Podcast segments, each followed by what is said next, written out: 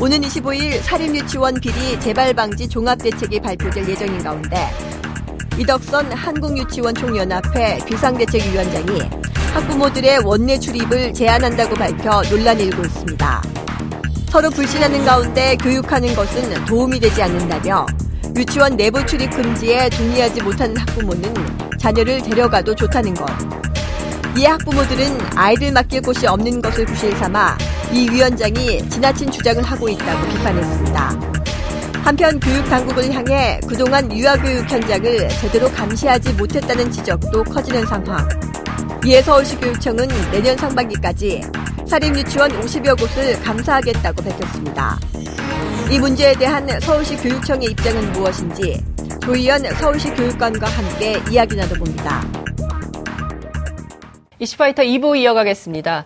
이덕선 한유총 비대위원장이 최근 사립유치원 비리 논란으로 교육 환경이 훼손되고 있다면서 학부모들의 유치원 원내 출입을 제한한다고 밝혀서 빈축을 사고 있습니다. 더 기가 막힌 일은요. 당분간 학부모 출입을 금하는데 여기에 동의 못하겠다. 이런 학부모들은 당장 자녀를 데려가도 좋다. 이렇게 얘기를 했다는 겁니다.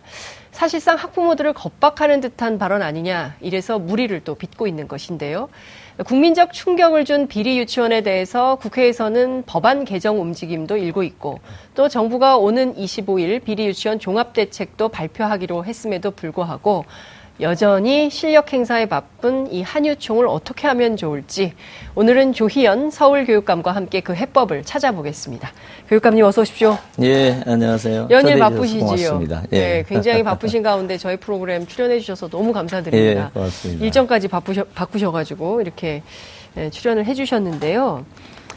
어, 지금 박용진 의원이 공개한 내용을 보면 2013년부터 2017년까지 5개년 동안 전국의 17군데 시도교육청이 감사한 결과예요.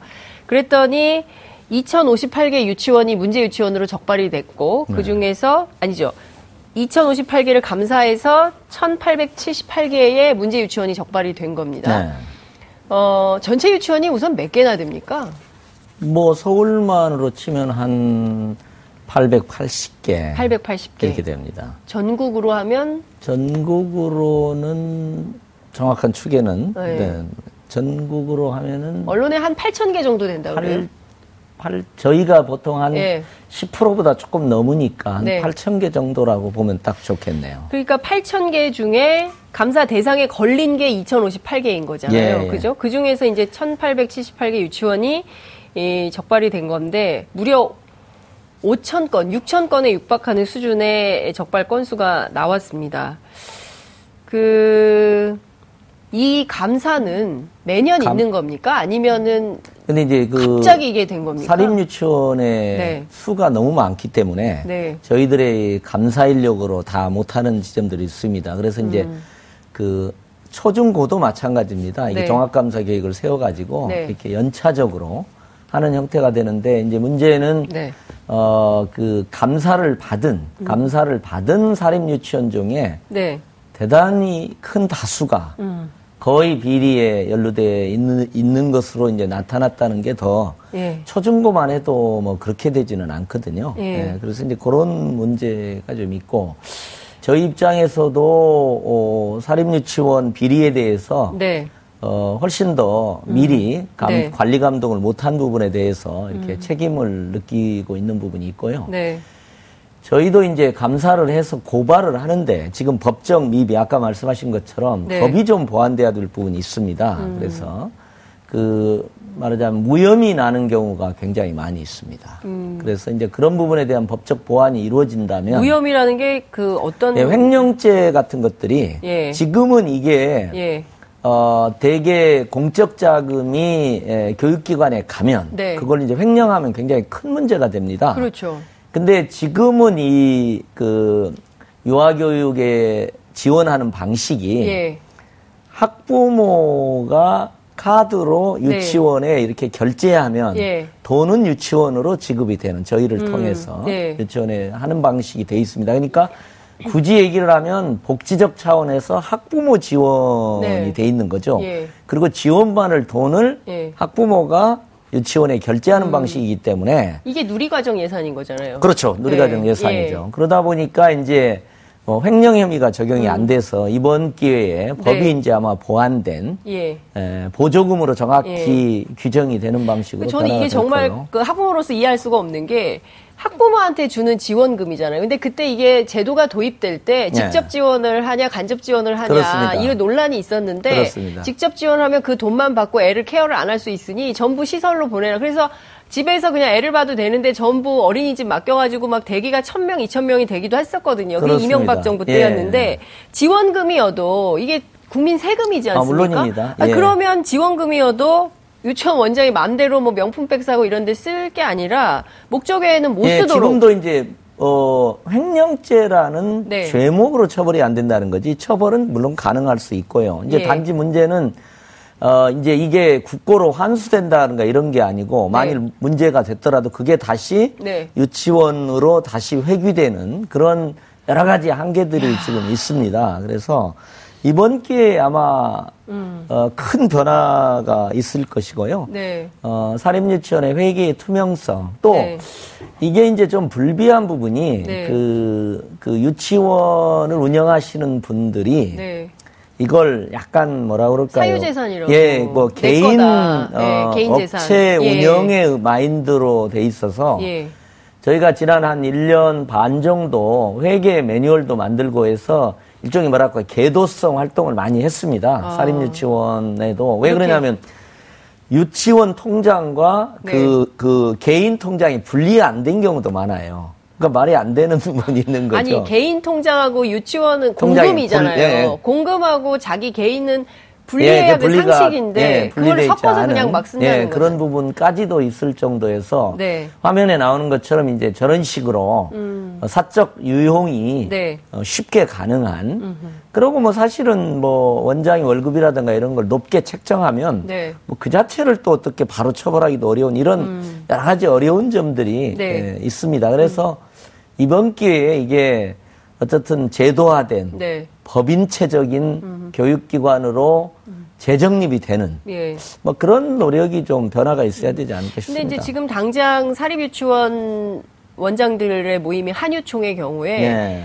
그 문제가 됐다고 지적됐을 때는 국민들께 사과한다고 사과를 했지만 네. 뒤로는 박용진 의원도 그리고 이 공개를 한 언론사에 대해서도 어 공개 금지 가처분 예, 신청을 예, 하고 예. 말이죠. 뭐 민사 소송을 제기한다고 얘기를 하고 있고 심지어는 오늘 나온 보도를 종합해 보면 어 이제 학부모들 출입 금지다. 예, 애 예, 예. 데리고 가라. 이렇게 예. 겁박하는 상황까지 왔어요. 아니 저는 이제 그 점에서 어, 어떻게 봐야 됩니까? 그게 이 가능한 자리를 겁니까? 예, 이 자리를 벌어서 예. 있을 수 없는 일이고요. 예.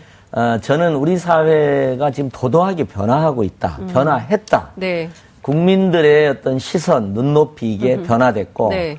그 교육기관의 투명성이나 공공성에 대한 국민들의 인식이 네. 확연히 변화했다. 음. 저는 그걸 좀 그 사립유치원을 운영하시는 분들도 네. 정말 냉엄하게 이걸 받아들여야 될 것 같아요. 네. 그리고 그러한 국민들의 눈높이와 예. 시대적 변화에 대응하는 어떤 성찰적 변화 네. 같은 것들이 있어야 됩니다. 지금 음. 말씀하신 것처럼 어 국민들의 이런 요구를 거스리는 방향으로 네. 이렇게 가면 더 늪에 빠지고 음. 교육기관으로서 유치원에 대한 신뢰성, 국민의 신뢰성이 네. 훨씬 더 절약되는 낮아지기 때문에 네. 저는 이걸 이런, 이런 식의 방식으로 음. 왜내 재산 내가 하는데 이러냐 그리고 정부가 과잉하는 거 아니냐 네. 음, 나도 애로가 많다 뭐 애로가 있는 건 또 사실이긴 해요 그러나 네. 이 도도한 변화를 음. 그러니까 국민의 눈높이에 못, 마- 못 맞춘 네. 어, 것들에 대해서 오히려 반성적 모습을 보여야 네. 분노한 학부모님들의 마음이 좀 달래질 수 음. 있을 것 같아요. 근데 그 교육감님 이번 국감장에서 네. 박용진 의원에게 매우 예. 그 박용진 의원이 하도 호통을 쳐가지고 이렇게 막 당황해 하시는 모습이 카메라에 많이 잡히던데 과연 교육부하고 교육청은 이런 비리를 몰랐겠냐는 겁니다. 그러니까 그때 박용진 의원이 어, 얘기했던 것은 아, 여러분들 다 알고 있었잖아요. 여러분들 다 알면서도 어, 짬짬이 온 거 아닙니까? 라는 의혹의 시선을 아, 예. 아니면 그 점에서는 저희가 뭐 비리하고 타협하고 이런 것은 아니고요. 네. 이제 우리의 어떤 감사 아까 말씀하신 것처럼 횡령죄 네. 처벌도 어렵고 환수도 어려운 여러 가지 상황 때문에 네. 감사 인력의 또 부족 때문에 네. 충분히 못한 지점들은 있습니다. 네. 그러나 이제 저는 이게 중요한 게 이것입니다. 네. 제가 이제 97년 12월 5일에 강서 특수학교에 음. 네. 그 장애인 학부모의 무릎 꿇은 사진이 네. 있었지 않습니까? 예, 예, 예. 사실은 제가 제기동에 장애인 직업훈련센터를 만들려고 할때 네. 주민들이 똑같이 반대를 했습니다. 그때 무릎을 꿇었습니다. 그게 한 1년 반쯤 전입니다. 동일한 하나의 무릎 꿇은 장면, 사진이 네. 그때는 넘어갔어요. 아무도 관심이 없었잖아요. 네. 그러나 2017년 12월 5일 네. 큰 변화가 있었어요. 저는 이런 것 같아요. 유치원도 네. 이전에는 굉장히 주목하지 못하고 더 철저하게 못했던 사안들이 어느 날 국민들의 네. 의식이 바뀌면서 어, 저희도 그래서 이제 이번 기회에 이제 분발하는 그런데 이제 뭐, 뭐 다른 시도교육청도 마찬가지겠습니다만은 뭐 저희가 뭐 네. 사립유치원하고 이렇게 오히려 뒤에 좀 말씀드리겠습니다만은 저희는 사립유치원의 공공성 확장 네. 그걸 공영형 사립유치원이라는 이름으로 네. 굉장히 강력하게 추진을 했어요. 예, 예. 그리고 공립유치원 확대. 제가 임기 한 4년 동안 한 음. 네. 50여 개 예. 그 단설 병설 유치원을 만들었습니다. 근데 그 하나하나가 예. 그 지금 이번에 문제가 된 음. 사립 유치원 단체들의 반대를 무릅쓰고 한 겁니다. 음. 어떻게 보면. 공영형 사립유치원을 저는 한 40개쯤 해서 하고 싶었어요. 근데 근데 반대하잖아요. 네개 했어요. 그 유치원들이. 예. 예. 왜냐면은, 그러니까 그게, 이게 40개 하려고 했는데 네 4개밖에 개밖에 못 못했어요. 그러니까 뭐냐면 이게 두 측면이. 있습니다. 예. 교육기관으로서의 사립유치원의 회계 투명성, 음. 감사를 철저하게 해서 투명한 회계를 하게 하는 방법 하나. 네. 두 번째 그 공립유치원 확충 예. 그리고 사립유치원도 공공성을 확대하는 거. 예. 저희는 이제 이 부분에 대해서 굉장히 저항을 무릅쓰고 이렇게 노력을 해서 공영형 사립유치원 모델을 저희가 솔직히 이건 제가 자랑스럽게 말씀드립니다. 네. 만들었습니다. 교육부도 그 공영형 사립유치원을 네. 수용했고 예. 지금 전국적으로 확산되고 지금도 네. 사립유치원을 감사를 하고 네. 그 결과 결국 가야 될 것은 네. 공공적 운영을 그렇죠. 하는 투명한 운영을 하는 사립유치원으로 만드는 것이고 거기에 저희가 만든 공영형 사립유치원 모델이 딱 거기 있는 겁니다. 음. 아니 근데 유- 한유총이 이런 얘기를 해요. 사립 유치원이 교육 공무원보다 더 깨끗하다. 네? 그리고 실명 공개할 거면 비리 공무원 실명도 공개해라. 이렇게 얘기를 하고 있습니다. 아, 예, 그거 이제 교육부 관료를 이렇게 서울교육청은 해당 사항이 없습니까? 그러니까 이제 그거 할때 네. 사립유치원 그러니까 교육부 관료들을 이렇게 물타기 하듯이 음. 이렇게 뭐라 그럴까 좀 네. 그 물귀신 작전 같이 이렇게 한 측면이 좀 있습니다. 근데 네. 음. 저는 정말 이걸 보시는 사립유치원 관계자분들도 네. 아 이게 이렇게 아 저기 더 비리가 많아요. 예? 라고 이런 식의 어떤 방식으로 아니다. 이걸 할 수 있는 건 아닙니다. 네. 어, 이렇게 좀 적극적으로 네. 시대적 변화에 예. 맞게 예. 우리 스스로를 변화시켜가는 아니 근데 그 지금 그 사립학교도 그렇고요. 네. 그리고 공공보육시설들도 그렇고요. 에듀파인이라는 회계 시스템을 쓰고 있잖아요. 정부가 만든. 예, 예, 그렇습니다. 이거를 우리는 안 하겠다. 예. 라고 주장하는 이유는 내 거니까 내 사유재산이니까 안 된다 이런 겁니까? 예, 지금까지는 예. 음. 이제 그게 안 돼 있었죠. 그리고 이제 초중고등학교는 법인화돼 있지 않습니까? 네, 네. 그러니까 법인화돼 있는 거에 대한 국가 회계 시스템을 만든 거고. 네. 그게 이제 유치원하거나 항목이나 이런 게 안 맞는 게 있습니다. 네. 그래서 이제 프로그램을 새로 개발할 수도 있고, 에듀파인 시스템을 이렇게 음. 예. 음. 변경해서 쓸 수 있는 방법이 있는데, 지금은 이제 교육부에서 이걸 조금 변형시켜서 쓰는 네. 방법으로 저는 그게 호환성도 있기 때문에 좋지 않을까 싶은데 이제 지금까지는 네. 그 자체의 어떤 근거 규정의 미흡이라든가 이런 것 때문에 네. 이루어지지 못했죠.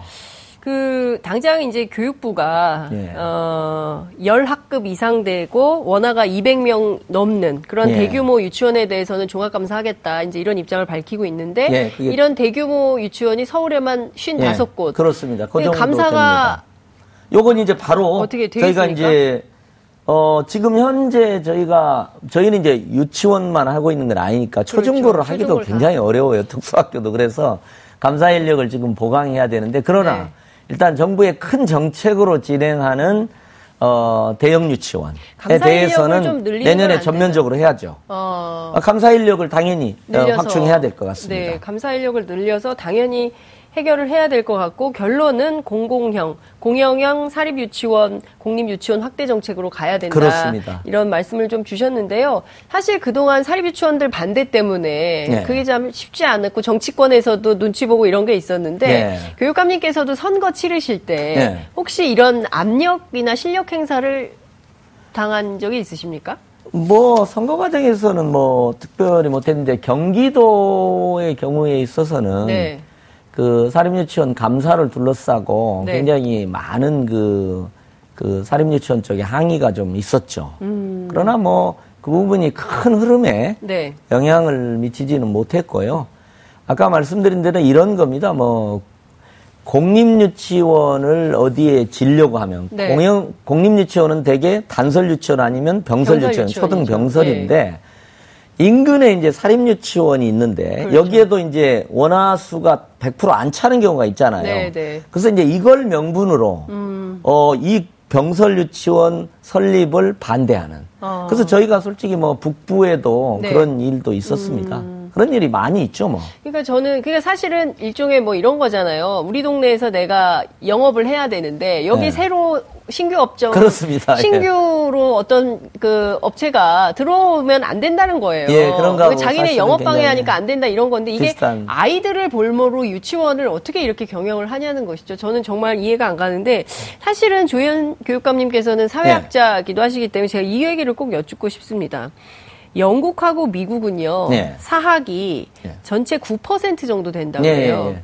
근데 우리는 중학교가 22.5%, 고등학교가 44.8%, 전문대학은 91%, 대학은 82.2%, 예. 유치원도 47.3%라고 해요. 예, 그러니까 서울은 더 적습니다. 왜 이렇게 우리는 사학에 의존을 하는 시스템? 예, 그러니까 이게 우리 교육의. 공공성이라는 예. 면에서 저는 50% 이상이 돼야 된다고 봅니다. 그러니까 지금 우리가 교육의 비정상성을 얘기할 때 이렇게 생각하시면 네. 간단합니다.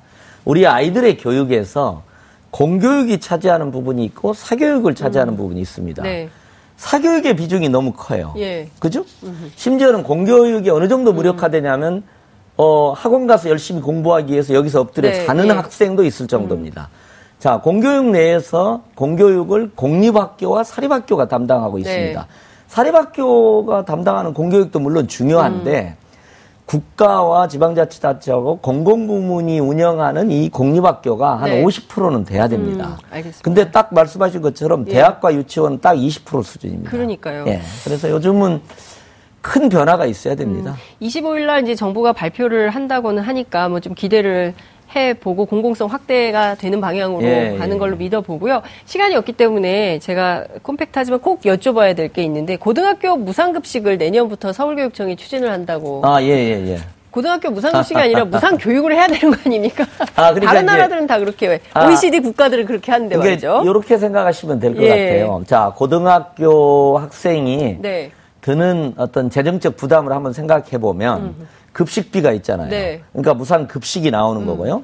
그다음에 수업료 이게 네, 있자- 네, 있잖아요. 네. 예, 예. 요런 부분들 입학금도 있고 요 네. 부분이 있습니다. 그러면 네. 요거에 무상 교육이 나옵니다. 네. 그다음에 거기서 한 단계 더 발전하면 의무 교육이 되는 거죠. 음. 저희는 고등학교는 의무 교육은 아니고 중학교까지만. 그렇죠. 네. 학부모의 부담을 급식비에 부담을 덜어드리는 거고 네. 등록금 수업료 부담을 줄어드리는 음. 지금 겁니다. 근데 무상교육은 문재인 대통령께서 공약을 했기 때문에 네. 뭐 2019년 후반부부터는 아마 실시될 걸로 예정이 돼 있고요. 네. 아하. 예정이 돼 있고 급식은 지금은 지방자치단체의 몫입니다. 그래서 음. 어, 충남이라든가 이런 데는 내년부터 전면적으로 실시하는 데도 있고요. 네. 근데 이제 서울은 박원순 시장님과 함께 네. 내년에 한 25개 중에 네. 한 9개 정도 먼저 실시하고 아, 아홉 개 구. 예, 9개 예, 구, 예. 25개 중에 예. 왜냐하면 좀 준비 작업이 좀 안된 아, 구들이 예, 있기 예, 때문에 예. 왜냐하면 예산 부담을 서로 해야 되는데 준비가 안 된 데들이 있어서 네. 2020년부터는 뭐 서울도. 무상 급식이 된다 이렇게 예. 생각하시면 될 것 같습니다. 예산이 좀 넉넉한 구부터 되고 좀 어려운 구는 좀 늦게 되고 이러는 거 아닙니까? 그럴 때 진짜 않을 것 구입부를. 느끼게 됩니다. 사립 초등학교도 내년에 네. 아홉 개 구에서는 같이 그렇군요. 시행을 하게 될 예. 것 같습니다. 그 많은 시청자분들께서 의견 많이 보내주고 계시는데요. 대한민국 구석구석 적폐가 많지요. 관행이라면서 혈세 축내는 곳 많아요. 현 정부는 싹 청소하고 개혁해야 합니다. 그 첫 발을 내딛는 중입니다. 그리고 국공립 더 많이 만들고 교사들 처우 개선도 어, 해야 됩니다. 그것이 답입니다. 이런 말씀 주셨습니다. 학교 밖 청소년들에게 한 달에 20만 원씩 주십니까? 아, 예. 지금 저희가 네. 그 정책을 발표했습니다. 네. 사실 학교 밖 청소년은 모든 정책에 사각지대에 있습니다. 음. 저는 사실은 뭐이 학교 밖 청소년 교육 지원 수당을 네. 20만 원씩 지급하는 그 정책을 발표했는데 저는 이것을 통해서 음.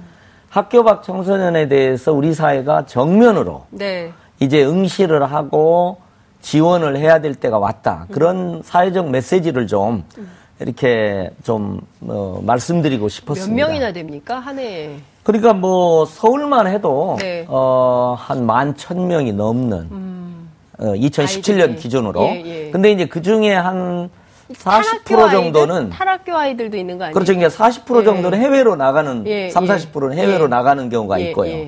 예. 학교 밖 청소년 중에도 이제 대안학교에 다니는 네, 아이들도 특히 있고. 이제 비인가 대안학교에 예, 다니는 예. 학생들이 예. 상당 부분 있죠. 그런 아이들도 다 대상입니까? 그러면 일종의 그렇죠. 그 일단 그 범주. 속에는 있는데 아.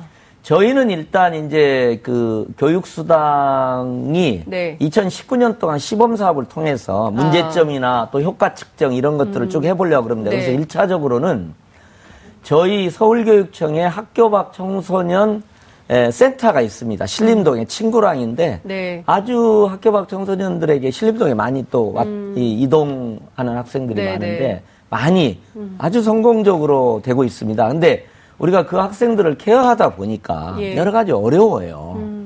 그래서 이제 그 학생들에게 최소한의 뭐 음식비라든지 네. 그다음에 책을 사는 비용이라든지 혹은 인터넷 강의를 한다든지 네. 교재를 산다든지 이런 기본 비용을 좀 지원하는 이제 그런 사업을 이렇게 해보려고 지금 생각을 하고 있습니다. 근데 또 보수적인 분들, 또 예. 정부가 이렇게 진보적인 정책을 쓰는 것에 대해서 비판하시는 분들은 그 애들한테 20만 원 주면 엉뚱한 데 쓰고 네. 어, 노래방 가는 데 쓰고 이러는 거 아니냐. 예. 이런 거는 어떻게 막을래? 그러니까 이를테면 성남시에서 그런 걸 했을 때도 그런 문제가 예, 그렇습니다. 있었거든요. 청년 수당을 예. 할 때도 네. 그런 문제점이 지적된 바 있고 예. 그건 이제 좀 보완하면 되고요. 네, 네. 단지 이제 저희는 어 저희가 지금 일단 시범 사업의 규모는 생각보다 그렇게 많지는 않습니다. 한 네. 음. 200명에서 이렇게 되는데 이제 이 과정에서 저희가 관리되는 네. 그리고 1개월 이상 친구랑에 등록한 네. 그런 학생들이거든요. 네. 그래서 이제 그리고 어, 주기적으로 이 학습 프로그램에도 참여하는 학생들이기 음. 아. 때문에 뭐 시범 사업 과정에서는 큰 문제는 저는 없을 거라고 이제 생각을 하고요. 그런데 네. 어, 지적하신 분도 있기 때문에 네. 저희가 그 티몬이라고 있잖아요. 교통카드 네네네, 이런 거. 예. 티몬이하고 현금을 좀 아, 병행해서 예. 두 가지가 어떤 어, 교육적 효과가 예, 예. 차이가 있는지도 좀 점검하는 그런 저희 발표 이후에 그런 보완을 네. 좀 하려고 생각을 하고 애들은 있습니다. 티머니를 선호하더라고요. 카드를. 그렇죠. 예. 그래서 그런 보완을 하기 때문에 어 그리고 이제 지금 그래도 저희가 학교 밖에 있는 청소년들이 학교를 낙하면 그냥 끝이라는 생각을 해요. 근데 그러지 말고 네. 학교에 나가서도 교육의 끈을 잡고 있을 수가 있다. 그리고 이제 그걸 저희는 제도적으로도 이런 생각도 해봐요. 그러니까 2학년 1학기를 하고 자퇴했다고 한번 쳐봐요. 네. 그럼 1년 반 동안의 교육 과정을 할 수만 있다면 졸업을 할 수 있는 거죠. 네, 그렇죠. 예, 그래서 이제 그런 경우에는 저희가 이렇게 개설하는 교육 프로그램을 통해서 학점식으로 점수를 주고, 아. 그 다음에 이제 사회 체험 형태로도 학점을 줄 수가 있어요. 아, 그래요? 지금은 지금도 제도적으로는 학교 부적응 학생들, 음, 네. 방송 통신 고등학교 이런 경우에는 이미 네. 사회 체험을 이렇게 교육 과정으로 인정하는 부분이 있습니다. 그래서 그런 것들을 종합해서 단순히 뭐 돈을 준다 이런 느낌보다는 교육의 끈을 놓지 않는 학업의 끈을 놓지 예. 않도록 하는 참 이 학교 밖 청소년의 문제는 매우 심각하기도 하- 한 사회 문제이기 때문에 조희연 교육감님께서 이렇게 관심을 갖고 적극적으로 아이들을 그렇습니다. 교육으로 품 안으로 끌어안으려는 노력은 매우 중요한 것 같고요. 어, 시청자분들께서 의견 많이 주고 계십니다. 학생들도 줄어드는데 초등학교에 국공립 유치원 기본으로 넣었으면 좋겠다 이런 아, 의견도 예, 예, 있으시고요. 예, 예. 우리 이 기회에 변화해야 됩니다. 안 그러면 큰일 납니다. 이제 이런 의견들도 주 시고 아니 그 아주 계십니다. 좋은 말씀이신데 예. 저희가 이제 신설 초등학교에는 병설이 거의 들어갑니다. 네. 예, 그래서 아. 저희가 이제 그렇게 네. 바꾸고 어, 있군요. 음. 하려고 지금 아니 전부는 아닌데 그렇게 하려고 지금 준비 작업도 하고 있고 이게 이 부지 네. 부지만 충분하면 저희가 이미 그렇게 가고 알겠습니다. 있고 서울에 어 가능한 초등학교에 있는 공간은 지금까지는 제가 다 찾아서 네. 다 병설을 만들었습니다. 알겠습니다. 이제 지금 공간이 없어서 지금 예. 고민을 하고 있는데 학교 입장에서는 특별교실이나 이런 것들을 좀 내주셔야 되는데 그건 또 어려운 점이 있잖아요. 그래서 그런 알겠습니다. 애로가 있습니다. 예. 아유, 여러 가지 애로사항 중에, 예, 어려운 가운데 출연해 주셔서 너무 감사드리고요. 조만간 또 모셔서, 예. 예, 서울교육 말씀을 듣겠습니다. 아, 초대해 주셔서 고맙습니다. 여기까지 듣겠습니다. 고맙습니다. 예. 감사합니다. 여러분들께서는 지금 생방송으로 진행하는 장윤선의 이슈파이터와 함께하고 계십니다. 오늘 방송 좋았나요? 방송에 대한 응원 이렇게 표현해 주세요. 다운로드하기, 댓글 달기, 구독하기, 하트 주기. 더 좋은 방송을 위해 응원해주세요. 다운로드하기, 댓글 달기, 구독하기, 하트 주기. 기억하셨죠?